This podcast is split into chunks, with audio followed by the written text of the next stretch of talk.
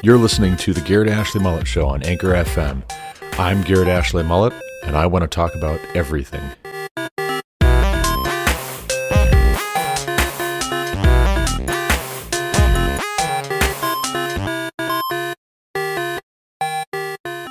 Hello, and welcome back to the Garrett Ashley Mullet Show. This is, of course, Garrett Ashley Mullet coming to you from Greeley, Colorado for episode 406 of this podcast. Today is Tuesday, June 7th, 2022, and I've got an interesting mashup to tell you, or to share with you, or to see if we can make blend in this episode. I would like to start with Obi Wan Kenobi, of all things.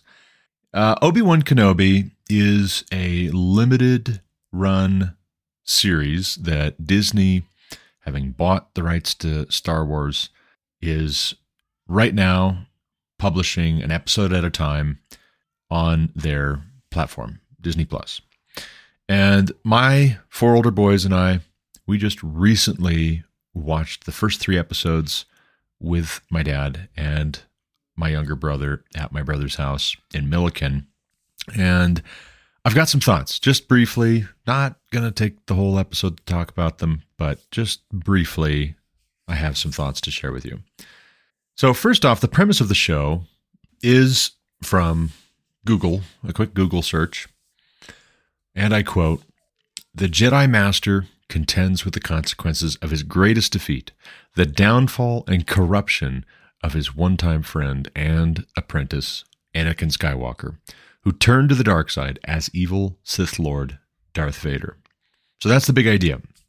Big idea behind the show is he is wrestling with the consequences.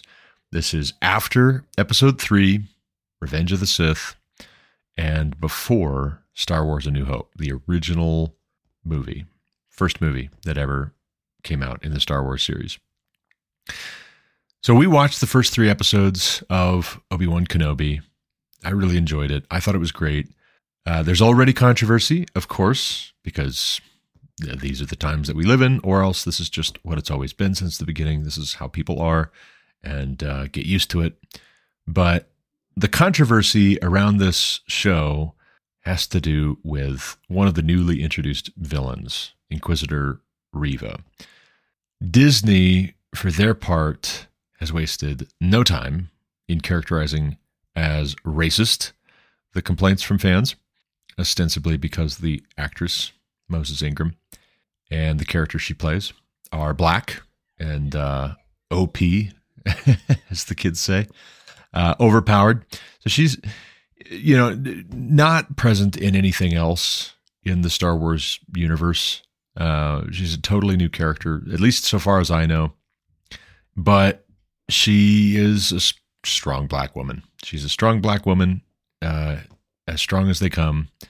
And she's a bit overpowered. She's just really, really strong. And where did she come from? And why is she so strong? And why have we never heard of her before? All, I think, fair questions to ask, but maybe not. maybe not fair so long as Disney casts a woman of color in the role. Uh, or at least that's the that's the point of contention, right? If Disney is literally going to call fans of Star Wars racists for having any kind of objection, any kind of critique of what they're doing with the franchise, uh, I just don't think that spells good things for Disney moving forward. Disney's already in enough trouble as it is. Do they really need to be calling their fans racist just for having criticized one particular black character in the franchise. Let's do remember Lando Calrissian way back in the day. I maybe I missed it. I, I wasn't born yet when those movies came out, but I don't recall there being any controversy about Lando Calrissian. For that matter, when the prequels came out, episodes one, two, and three, I remember absolutely zip zilch nada criticism of Mace Windu as a character. Mace Windu, played by Samuel L. Jackson, very well liked, great Jedi Master, great actor, fun to watch in that role. Very, very cool. It's tragic that he meets his end the way that he does. Spoiler alert, sorry. But Mace Windu is as black as they come. Samuel L. Jackson is as black as they come. Nobody had any objections to Mace Windu. Finn in uh, the uh, episode 7, 8, 9, the former stormtrooper who escapes. He just can't take being a stormtrooper anymore. He can't do this anymore. It's just, he, he's against it, right? He's against it. Uh, I remember there being a little bit of criticism just because it was kind of campy a little bit for some people. But nevertheless, like, there's no question that John Boyega is a good actor. He's a good actor. You know, Samuel L. Jackson is a good actor.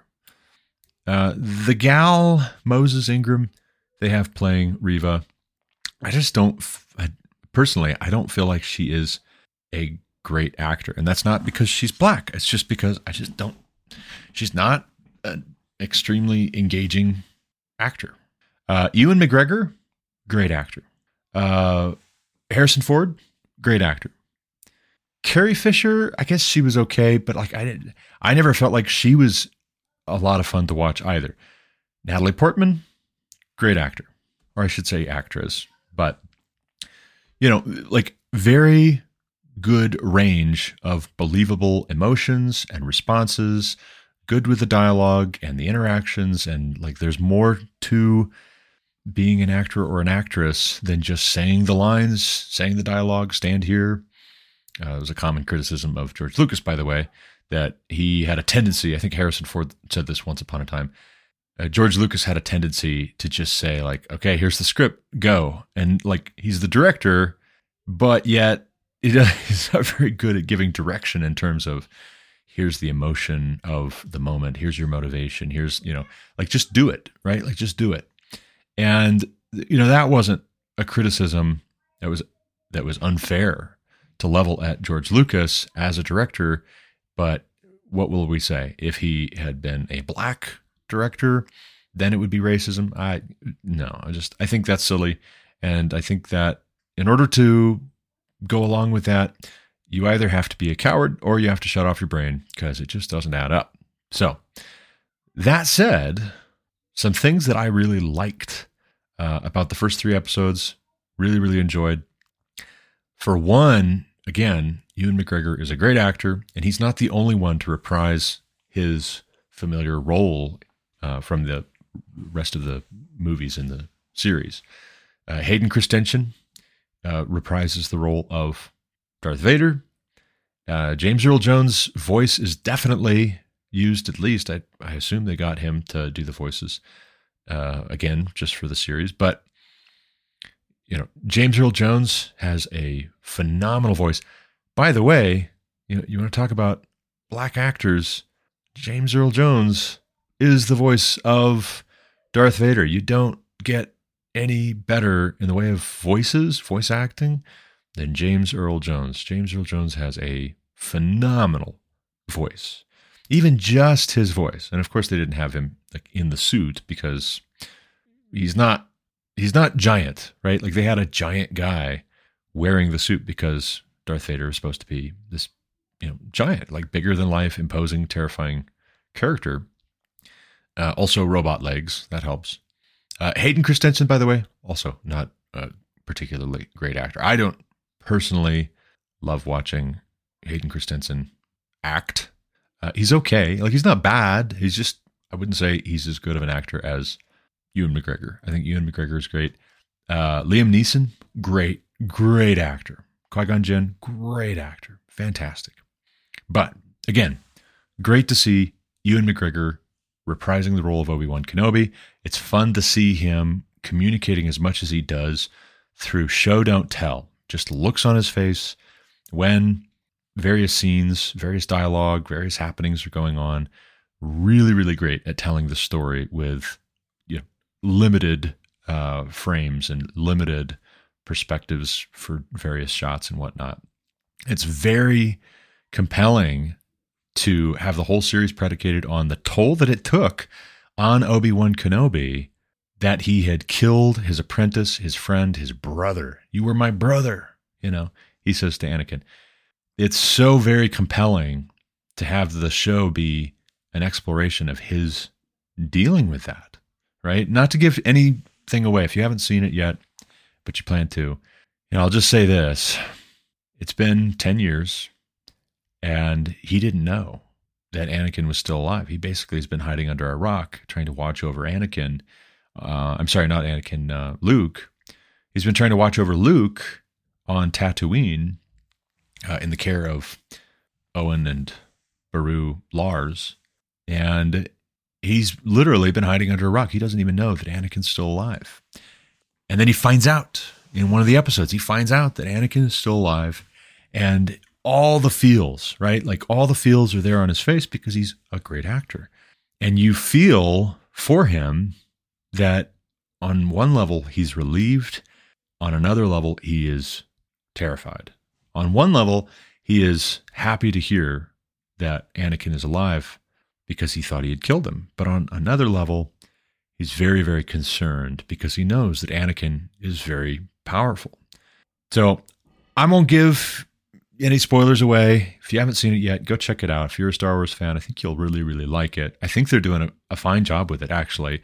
The controversy is annoying, but if you don't know about the controversy, you can watch the show without worrying about it. And that's part of the reason why I've just tried to, by and large, not do any reading about it. I just uh, let me watch it, right? Let me watch it and take it on its own merits. And if Disney wants to be foolish and accuse their fan base, or rather, more to the point, the Star Wars fan base of racism, uh, that's Disney's business. But if this show can be well made and well produced and fun and a good part of the overall Star Wars story, uh, cool, right? It's just it's just a story. It's not a religion. It shouldn't be an obsession, but it is a fun story and it is something I certainly grew up with. So go check it out, and I think you'll be glad you did. Hopefully they keep on like they've started. And hopefully they finish well, finish strong. Speaking of finishing well, speaking of finishing strong, I am reading right now The Whole Christ by Sinclair B. Ferguson, Scottish theologian. The Whole Christ Legalism, Antinomianism, and Gospel Assurance Why the Marrow Controversy Still Matters is a book that came up on Audible as a recommendation based on another book that I was recently reading and reviewed, All That Is in God by James A. Dolezal. You can go back and check out two episodes ago where I reviewed that book. And I intend, once I finish uh, The Whole Christ, I intend to do a book review of it as well. So I'm not going to do that one right now. I'm just telling you, I'm a third of the way through chapter 11. I've got an hour left to listen to on double speed. I will definitely have some thoughts to share when I'm finished. It's a very, very important topic. How do we avoid being legalistic, where we start to think that keeping the law is what saves us or keeps us saved, if you will, on the one hand, or on the other, antinomianism, which just means lawlessness. Essentially, you're you're anti-nomo, you're anti-law, you are against the law. How do you avoid being legalistic or lawless, uh, both and at the same time? And what what is this, right? Like what what is this marrow controversy of which you speak, Sinclair Ferguson? Very interesting story, and I'm not quite sure I fully fully understand it uh, with what I've listened to so far, but we'll get into that more. I'll make sure that I've got my notes straight before we do the review of the book coming up. For now, what I will say is that the foreword written by Tim Keller really threw me off. It really threw me off. I it was not familiar with Sinclair Ferguson until actually in a recent discussion on our preaching and teaching uh, signal group. Cale Rogers, who had just recently uh, preached a sermon at church, mentioned that Sinclair Ferguson is somebody who's been a, a big help to him and an encouragement and all of that. And so I I didn't know who Sinclair Ferguson was and then, lo and behold, my neighbor two houses down ended up sending me a Sinclair Ferguson uh, sermon that he had given, if you will, uh, at a Ligoniers conference several years ago. And so then I watched that and I listened to it and I thought, well, this is this is good, right? I wouldn't say that it's, you know, mind blowing, um, but just steady as she goes, plain spoken, clear cut. Uh, this is it's good. It's good stuff. So that's part of why I ended up buying this book, The Whole Christ by Sinclair Ferguson. Uh, but what does it start out with? It starts out with a foreword written by Tim Keller, and uh, I that that just throws me off. It, it really, really does. Anytime I find that I agree with something that Keller says or writes, uh, on the face of it, I'm just like kind of like, ah, hmm. You know, I'm very skeptical. Uh, Keller and I, just to explain why, Keller's stance on social justice and the gospel in recent years, I could not disagree with more strongly. I find it extremely concerning. I find it very worrisome. I think it is, I, I think it's a gross error at a minimum and maybe worse. But I, I'm still just in the category of it's wrong. He's wrong and it's dangerously wrong. And I don't think people should be looking to him for guidance until he repents. I think he should recant his position on social justice and do it as publicly as he has advocated for social justice in recent years. He has advocated for CRT and social justice, and he should just as publicly walk that back and repent. Now, that said, nevertheless, what does that have to do with The Whole Christ by Sinclair Ferguson? Well, I'm reminded of something John Harris, host of the podcast Conversations That Matter, said recently about some high profile endorsements of Dane Ortlund's book, Gentle and Lowly, which our church is actually going through right now. We got over 200 free copies from Crossway due to an anonymous but generous donation, trying to get these books into as many hands across America as possible, as many hands in as many churches as possible across America.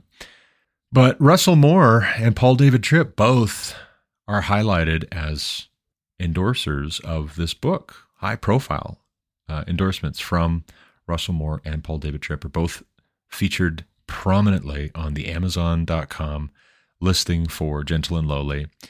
But I really appreciate what John Harris said in his podcast review of the book that is, just because Russell Moore likes something, that doesn't mean we need to take the opposite position just to make sure we never agree with Russell Moore. That would be silly and foolish and unnecessary, and it would hurt our credibility. It really would. And and where would it stop? You know, he gives the example of, you know, if Russell Moore likes Johnny Cash music, for instance, which supposedly Russell Moore does, that doesn't mean that all of a sudden you've got to throw out all your Johnny Cash music, for instance, for example.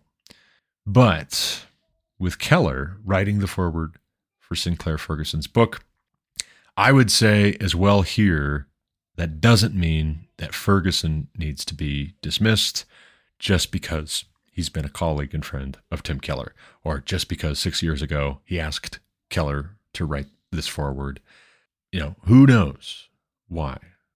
Sinclair Ferguson's relationship with Tim Keller uh, may really not have ever delved into this question, or maybe they've discussed it thoroughly and they're friends nevertheless.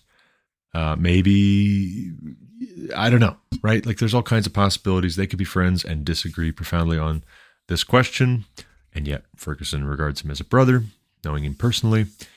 Uh, it, I don't know.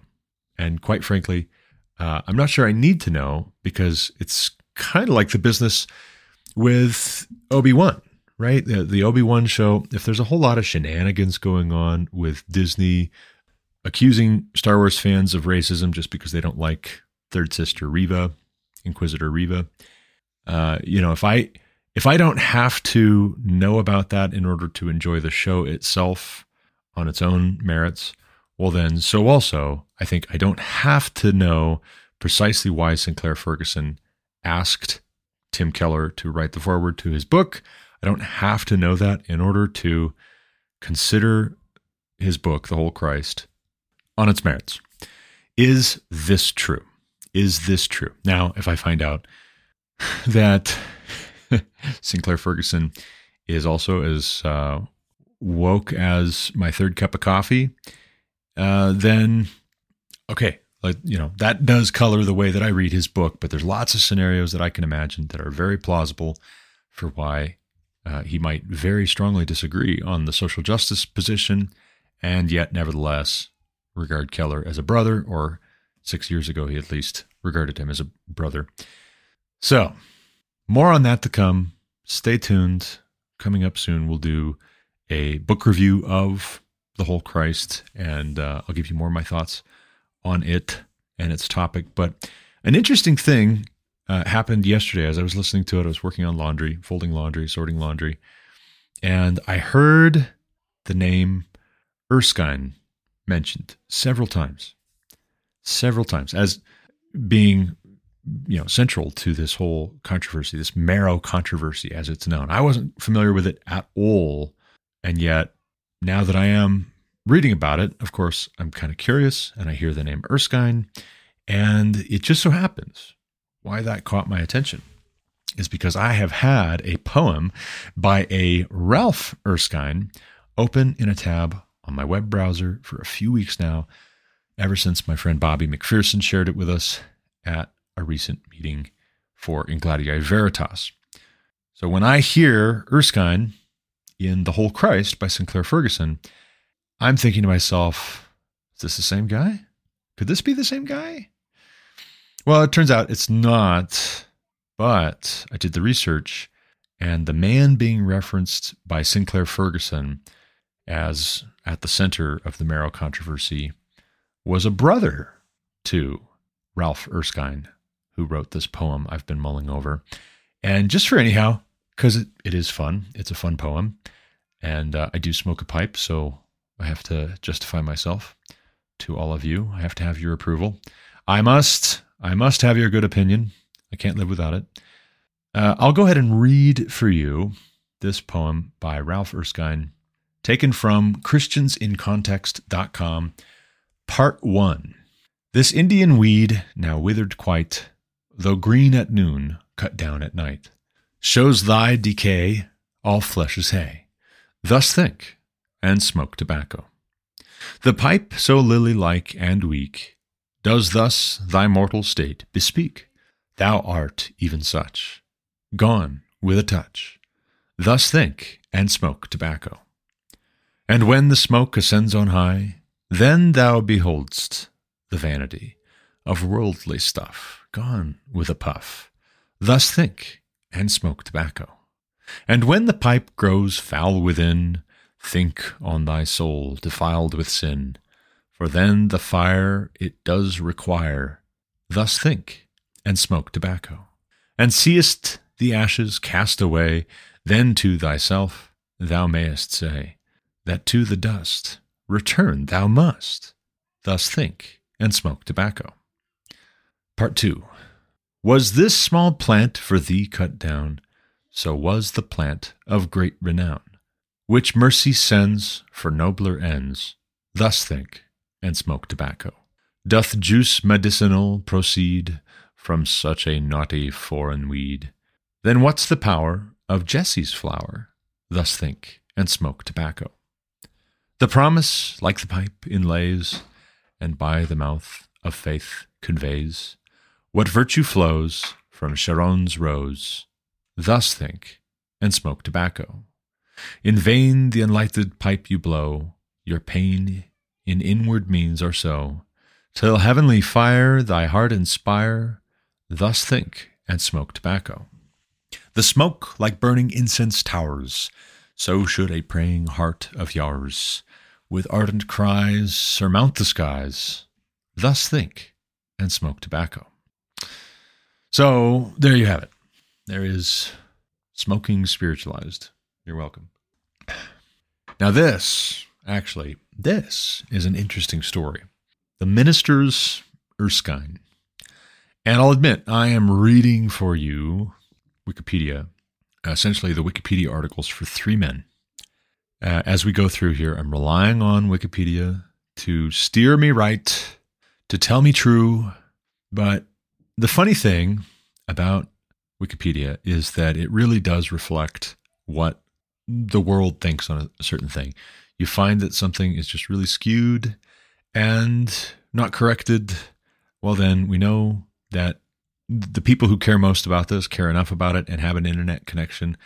Uh, they are the ones with a skewed mindset. And if you find that the whole thing is skewed on some very important topics because Wikipedia is a bit of a lefty left institution at the top, well, then, so also you kind of know who is running the show around the world and in our country and online. So this is reflective. It doesn't necessarily mean that this is the truth, the whole truth, and nothing but the truth. But I think with regards to these ministers, Erskine, odds are high that these haven't been fiddled with too much, these entries. So there you have it.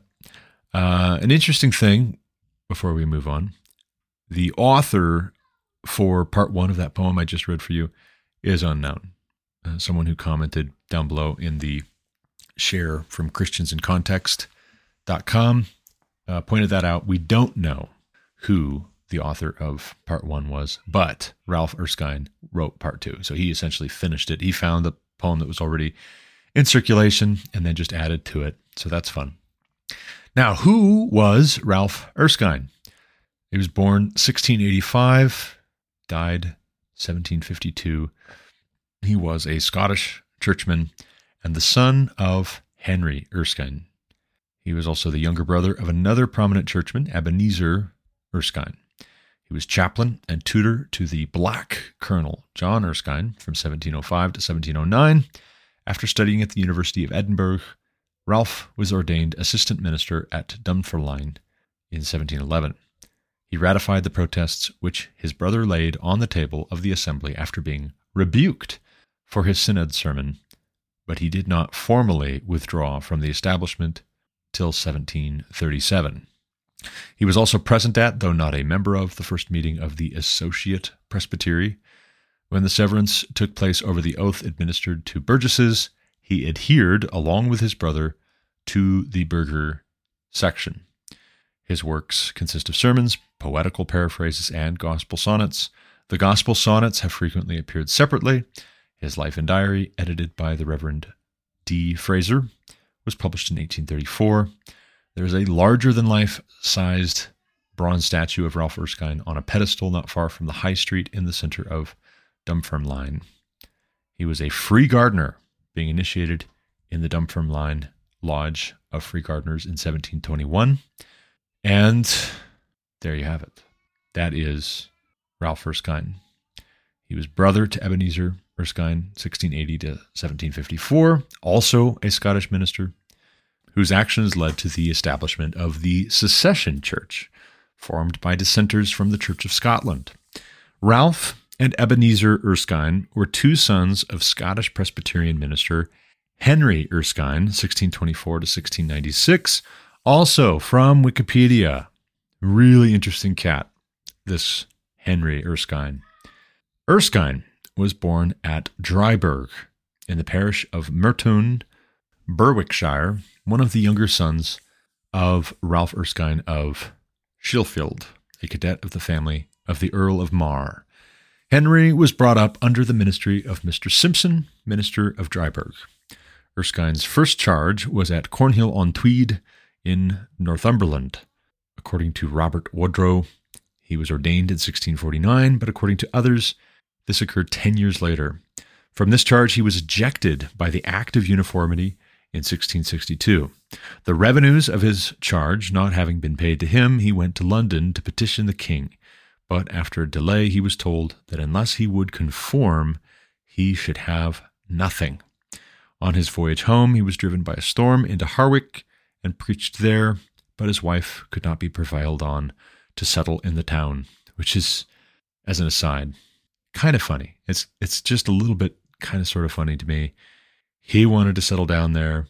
They obviously were willing to let him preach, and his wife just wasn't having it. She they talked about it, and she said absolutely not, and that was the end of it. Uh, funny. could not be prevailed on to settle in the town. on leaving Cornhill, Erskine went to Dryburgh, where he lived in a house of his brothers.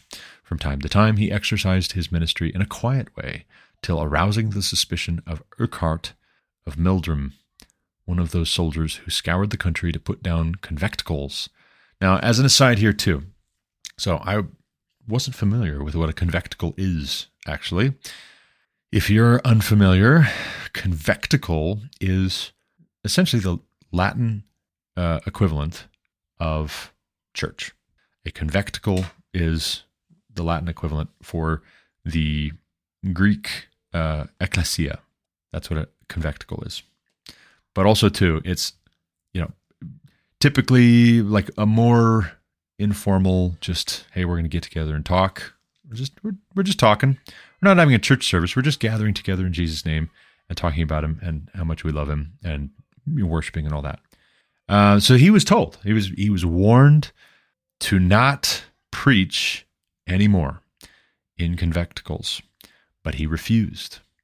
He was ordered to pay a fine and to be imprisoned on the Bass Rock till he should pay the fine and promise to preach no more.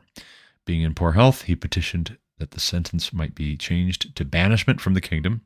This was allowed, and he settled first at Parkridge near Carlisle and then at Monolaws near Cornhill, where his son Ralph was born. Apprehended again, Erskine was imprisoned at Newcastle, but after his release in 1685, the King's Indulgence, 1687, enabled him to continue his ministry without molestation. He preached at Whitsome, near Berwick, and after the Revolution was admitted minister of Chirnside, where he died in 1696 at the age of 72. It is said that when he could not give his children a dinner, he would give them a tune on his zither. Thomas Boston of Ettrick testified to the profound impression made on him in his boyhood by hearing Erskine preach at Whitsome. Erskine was twice married, first in 1653 to a lady of whom little is known, and again to Margaret Halcro, a descendant of an old family in Orkney. His two distinguished sons, Ralph and Ebenezer, were children of the second marriage. So, that is Henry Erskine. Interesting, right? Interesting that we have someone who essentially is being chased around for nonconformity with the Act of Uniformity in 1662. So, what is that, right? Like, what is the Act of Uniformity from 1662? To quote again Wikipedia, it was an act of the Parliament of England prescribing the form of public prayers, administration of sacraments, and other rites of the established Church of England according to the rites and ceremonies prescribed in the 1662 Book of Common Prayer.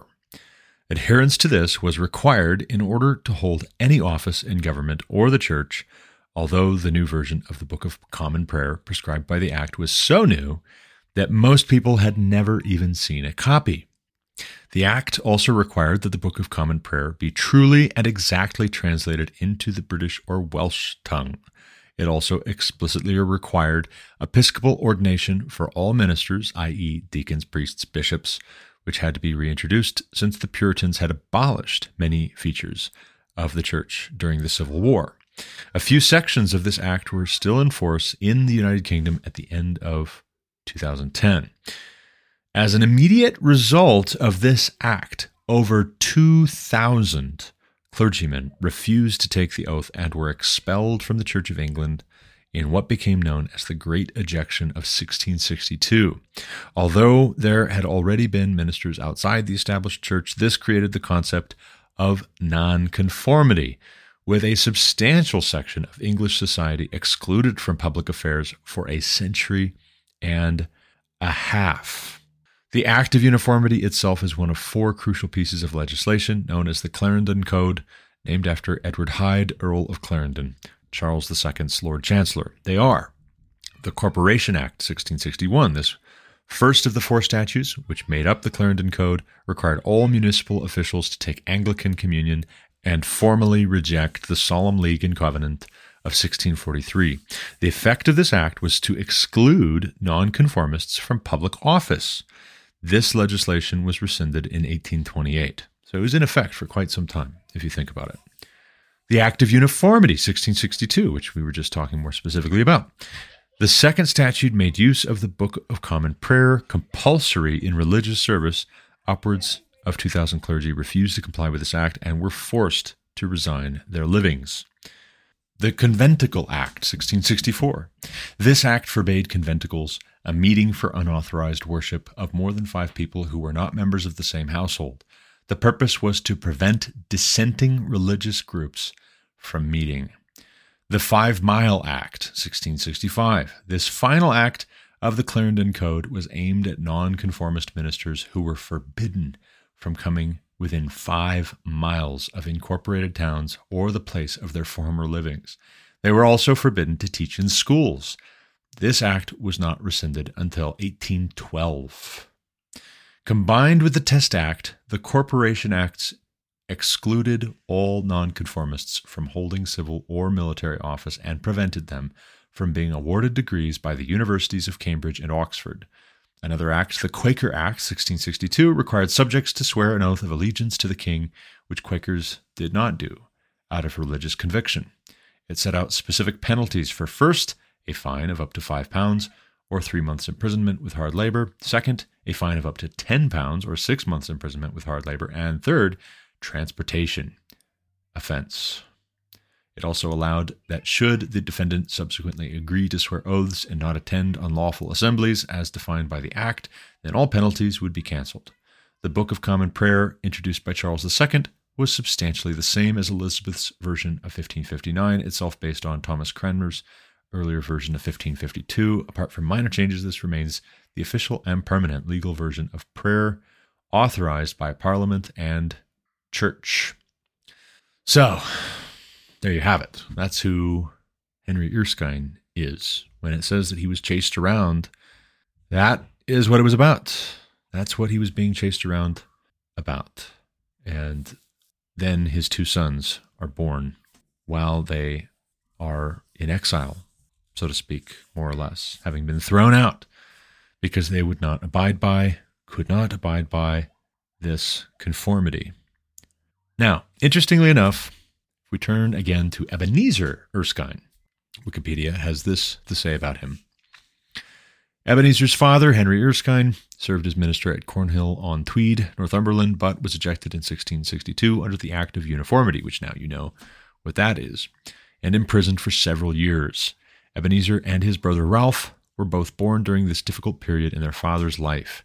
After the glorious revolution of 1688, Henry was appointed to the parish of Chirnside, Berwickshire. In 1703, after studying at the University of Edinburgh, Ebenezer was ordained as minister of Portmoak, Kinrossshire. A year later, he married Alison Turpie. They remained in Portmoak for 28 years until in the autumn of 1731 he moved to the West Church, Stirling. Some time before this, at the General Assembly of 1722, a group of men, including Ebenezer, had been rebuked and admonished for defending the doctrines contained in the book The Marrow of Modern Divinity.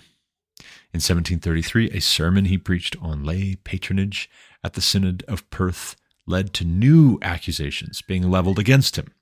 He was compelled to defend himself from rebuke by appealing to the General Assembly, but the Assembly supported his accusers. After fruitless attempts to obtain a hearing, he, along with William Wilson of Perth, Alexander Moncrieff of Abernethy, and James Fisher of Kinclaven, was suspended from the ministry by the Commission of Assembly in November of that year.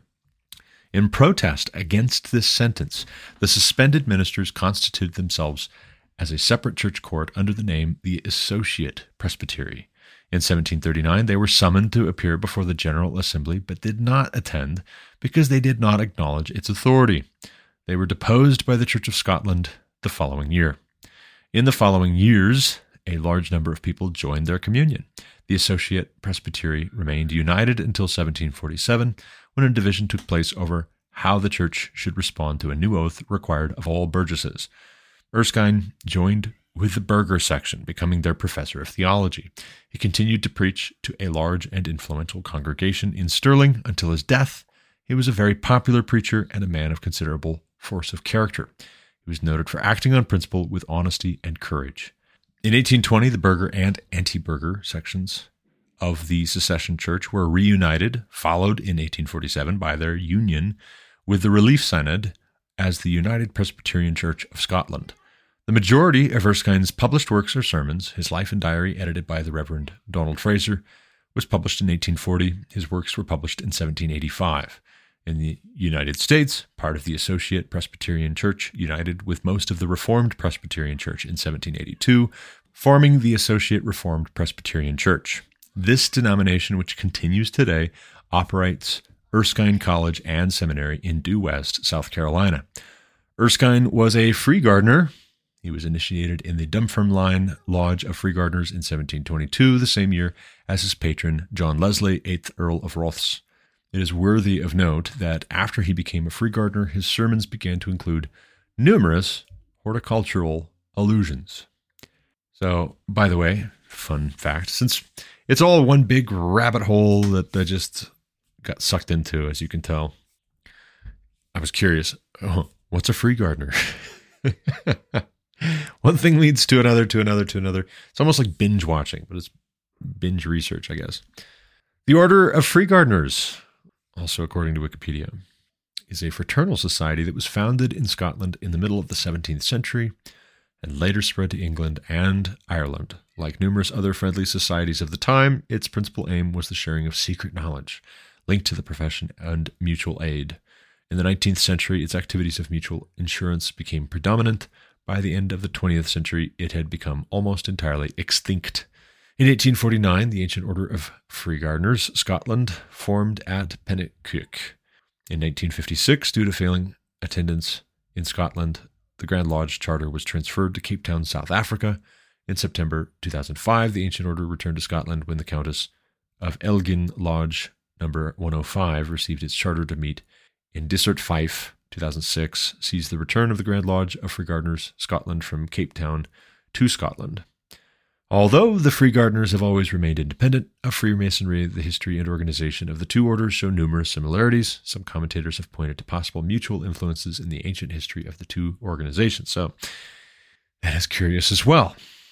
But you might be wondering, what is all this about? What is the conclusion of the matter. What is all this business? Why does it matter? Well, for a couple of reasons. One, and we'll get into this more when I do the review of the Heart of Christ. But for one, the history of the church is filled with disagreement. Sometimes the disagreement is entirely needful and valid and important, and it concerns key, crucial, non negotiable doctrinal matters. Sometimes the disagreement has to do with matters of conscience that are debatable, and yet, as the business with the Church of England and the kings and queens of England, and especially with the Acts of Union, which put the United Kingdom together in the form that we know of it uh, today, what you find is very often there was not a toleration for dissent, for nonconformity. And it even got to the point that you could not, for one, be a minister if you were a nonconformist. You couldn't hold public office if you were a nonconformist. You couldn't even get together quietly with five or more people who weren't members of your own household to worship if you were a nonconformist. You couldn't get a degree from universities if you were a nonconformist. Essentially, what happened was there was a two tiered uh, system of justice. You would be allowed authority and credibility and the ability to speak if your politics were such and such. But if your politics were not such and such, or if your theology was not such and such, and therefore your politics were not such and such, you were shut out of public life for all intents and purposes. And you weren't even allowed to live within such and such an amount of space uh, to any town where people were going to be, just on the off chance that you might, in passing conversation, share what you believe. And I think what that comes to in our day is that increasingly that is where we're at. That's where we're going. This whole ESG business, the whole woke business, is very, very concerning because I think it gets at a intolerance towards nonconformity. You can't even criticize a character in a Star Wars miniseries without being accused of essentially kind of woke heresy. So then what happens when it comes into the church? What happens when it comes into your friendships? What happens when it comes into your relationship with customers or an employer or corporations or businesses that you purchase things from? What do you do? Well, historically, we have something of a precedent for men standing on conscience and being willing, uh, being willing to pay a price, being willing to count the cost and to pay it. Because what does it profit a man to gain the whole world and yet forfeit his soul? That's the big idea. That is the big idea for sharing all that history with you. And I, for one, I find it fascinating that you have in the story of these Erskine ministers, you have a father who was willing to pay that cost and his two sons who are born in the midst of that cost being paid. And what do they do when they grow up? They stick to their convictions. They adhere to their convictions as well, and they end up being influential. And one of them writes uh, at least the second part of a great little poem that I enjoy about smoking a pipe. And I like it. I like it. I like that he wrote it. I think it's great. Um, also, too, I will have more to share with you soon regarding that Marrow controversy, because that is what this whole book by Sinclair Ferguson is about. There's a lot more that needs to be said about how we think of legalism and lawlessness and the gospel and grace and God's character and his purposes for us. Lots, lots more to say about it. In the meantime, you might just check it out, read the book yourself, but if you're interested, I'll be giving it a review coming up soon. Unfortunately, though, that is all the time I have for this episode. I got to run. I've got actually my cousin Micah Hirschberger and his son James stopping in to visit with us this afternoon. We're going to have them for coffee and pizza and hanging out. And uh, that'll be a joy, and we're excited about it. But that is to say, as well, I should go and help my wife and children make ready and call that good for this episode. So, as always, thank you for listening. Until next time, God bless. You've been listening to the Garrett Ashley Mullet Show on Anchor FM. For more content like what you just heard, subscribe to this podcast on Apple Podcasts, Google Podcasts, or Spotify. Also, check out the GarrettAshleyMulletShow.com to subscribe to email alerts when new episodes are published. As always, you can reach me with any comments, questions, complaints, objections, or insights at GarrettAshleyMullet at ProtonMail.com.